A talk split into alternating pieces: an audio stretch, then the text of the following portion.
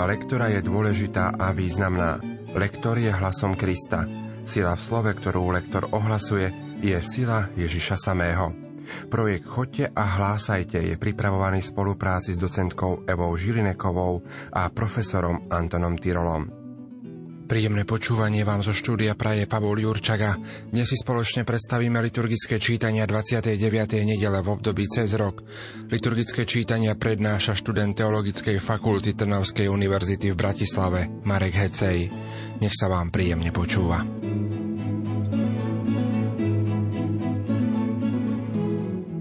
Úryvok z druhej Možišovej knihy je súčasťou naratívnych správ o postupe hebrejského ľudu cez púšť z Egypta do zaslúbenej krajiny.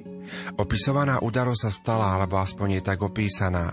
V zápäti potom, čo na púšti syn prežívali nedostatok vody a pokrmu, pričom reptali proti Bohu slovami. Je teda pán medzi nami, alebo nie? Všetky tieto texty nám chcú povedať, že Boh neúčinkuje medzi ľuďmi tak, ako by si človek želal, ale ani tak, že by nebral do úvahy človeka, ale účinkuje tak, že volá človeka do spolupráce s ním. Pekne to ukazuje úryvok o boji Hebrejov proti Amalekitom. Jozue zvládol boj proti ním. Vďaka Mojžišovým modlitbám. Pritom adresátom Mojžišových modlitieb bol Boh – aj zápas Jozueho proti Amalekitom bol chápaný ako pánov zápas. Teda posolstvom tohto textu je neustála modlitba, doslova modlitbový zápas, ktorý máme viesť za spásu sveta. Čítanie z knihy Exodus Prišiel Amalek a v Rafidim bojoval s Izraelom. Mojžiš povedal Jozuemu, vyber nám mužov a choď bojuj s Amalekom. Ja budem zajtra stáť na temene pahorku s Božou palicou v ruke. Jozue urobil, ako mu povedal Mojžiš a bojoval s Amalekom. Mojžiš, Áron a Hur vystúpili na vrchol pahorku. Kým mal Mojžiš zdvihnuté ruky, výťazil Izrael, ale keď ich spustil, výťazil Amalek lenže Mojžišovi ruky oťaželi.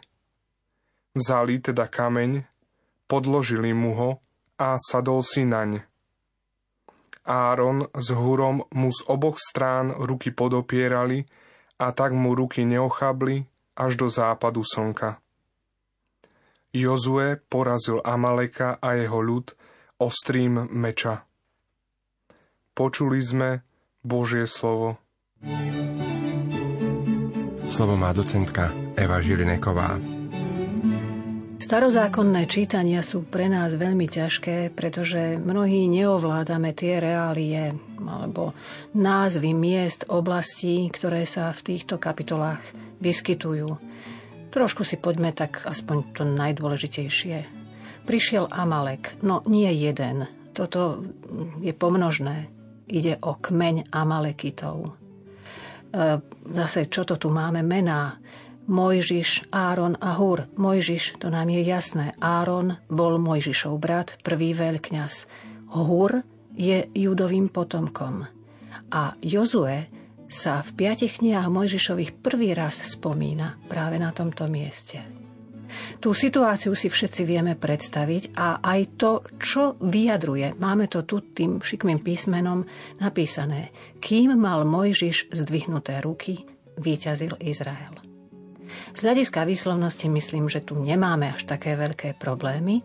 Skôr ide o to, aby sme pomalšie čítali toto čítanie, aby si naši bratia a sestry vedeli predstaviť, čo v tej lekcii hovoríme. Zase ide o tie obrazy, pretože Musí nás to čítanie zasiahnuť, musíme mať z neho nejaký pocit, musí v nás niečo vyvolať. A tá posledná veta je dosť ťažká. Jozue porazil Amaleka a jeho ľud ostrým meča. Oddelme si jeho ľud, ostrým meča musíme povedať dve M.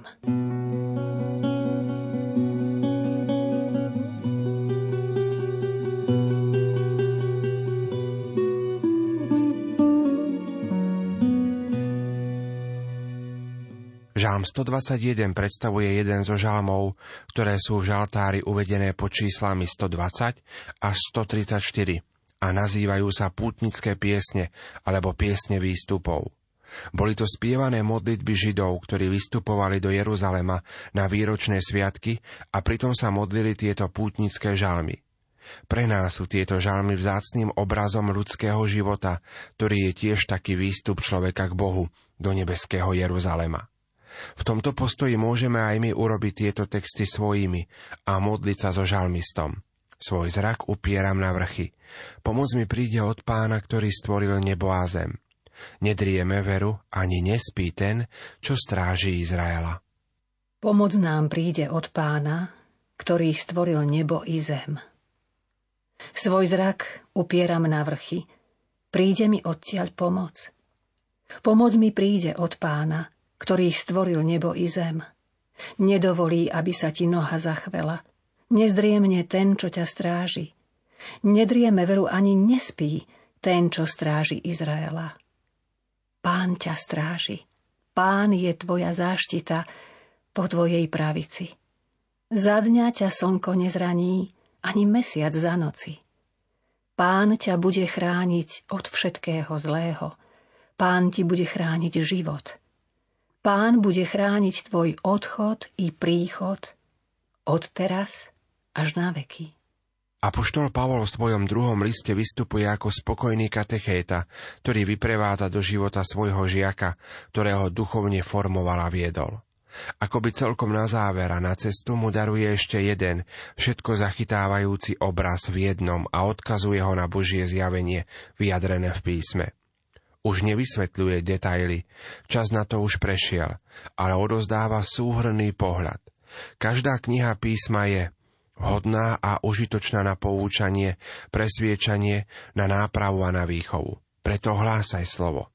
To je aj pre nás dôležité, aby sme tak pristupovali k písmu, čítali ho s uvedeným spoločným pohľadom a porozumením, kanonický výklad písma a tak sa formovali pre príchod Krista, sudcu živých i mŕtvych. Čítanie z druhého listu svätého Apoštola Pavla Timotejovi Milovaný, vytrvaj v tom, čo si sa naučil a čo ti je zverené. Veď vieš, od koho si sa to naučil. Od útleho detstva poznáš sveté písma, ktoré ti môžu dať poučenie na spásu skrze vieru, ktorá je v Kristovi Ježišovi.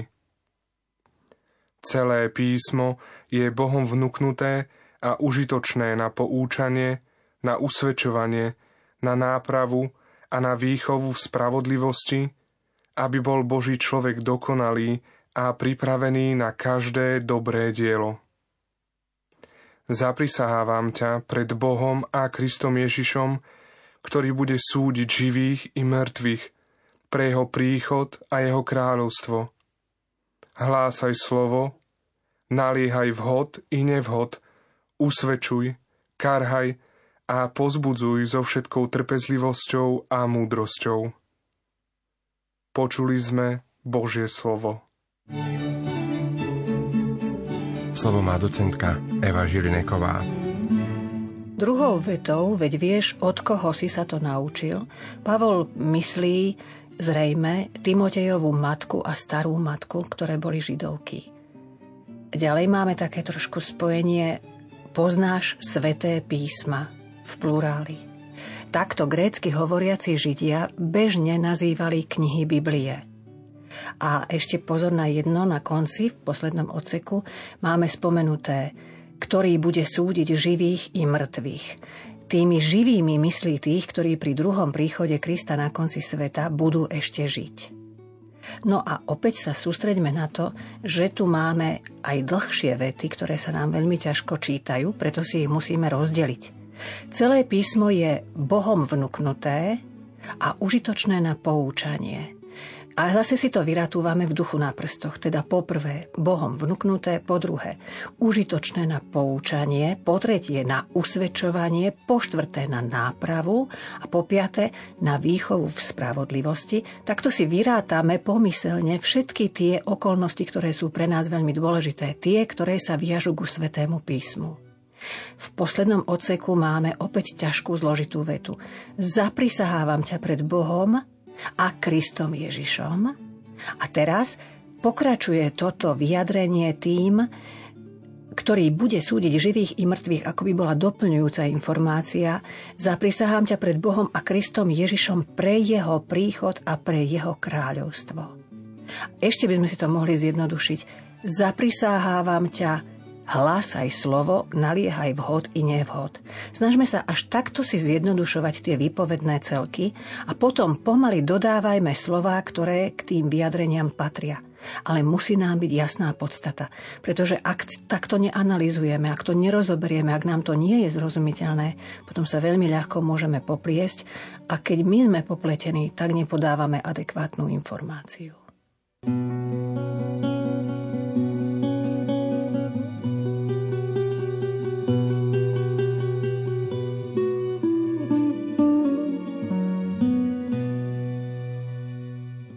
Evanielium o zlom sudcovi a dotieravej vdove je veľmi zaujímavé.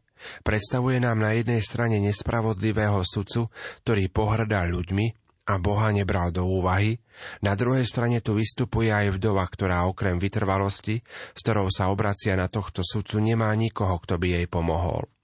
Sudca ako kontrast voči Božiemu sudcovi a vdova, ktorá neustále prosí za svoj prípad – v myslení Hebrejov táto situácia platila ako presvedčivý dôkaz o logickej štruktúre.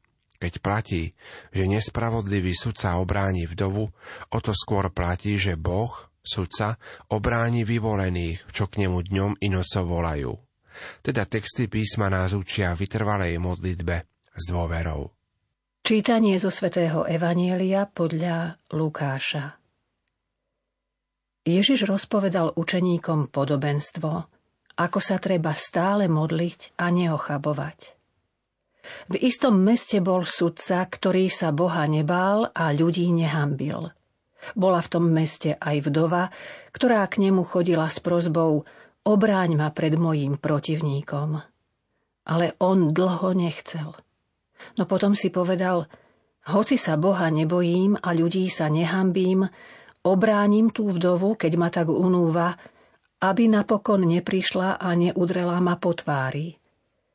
A pán povedal, počúvajte, čo hovorí nespravodlivý sudca. A Boh neobráni svojich vyvolených, čo k nemu volajú dňom i nocou, a bude k ním nevšímavý? Hovorím vám, zaraz ich obráni. Ale nájde syn človeka, vieru na zemi, keď príde. Počuli sme slovo pánovo.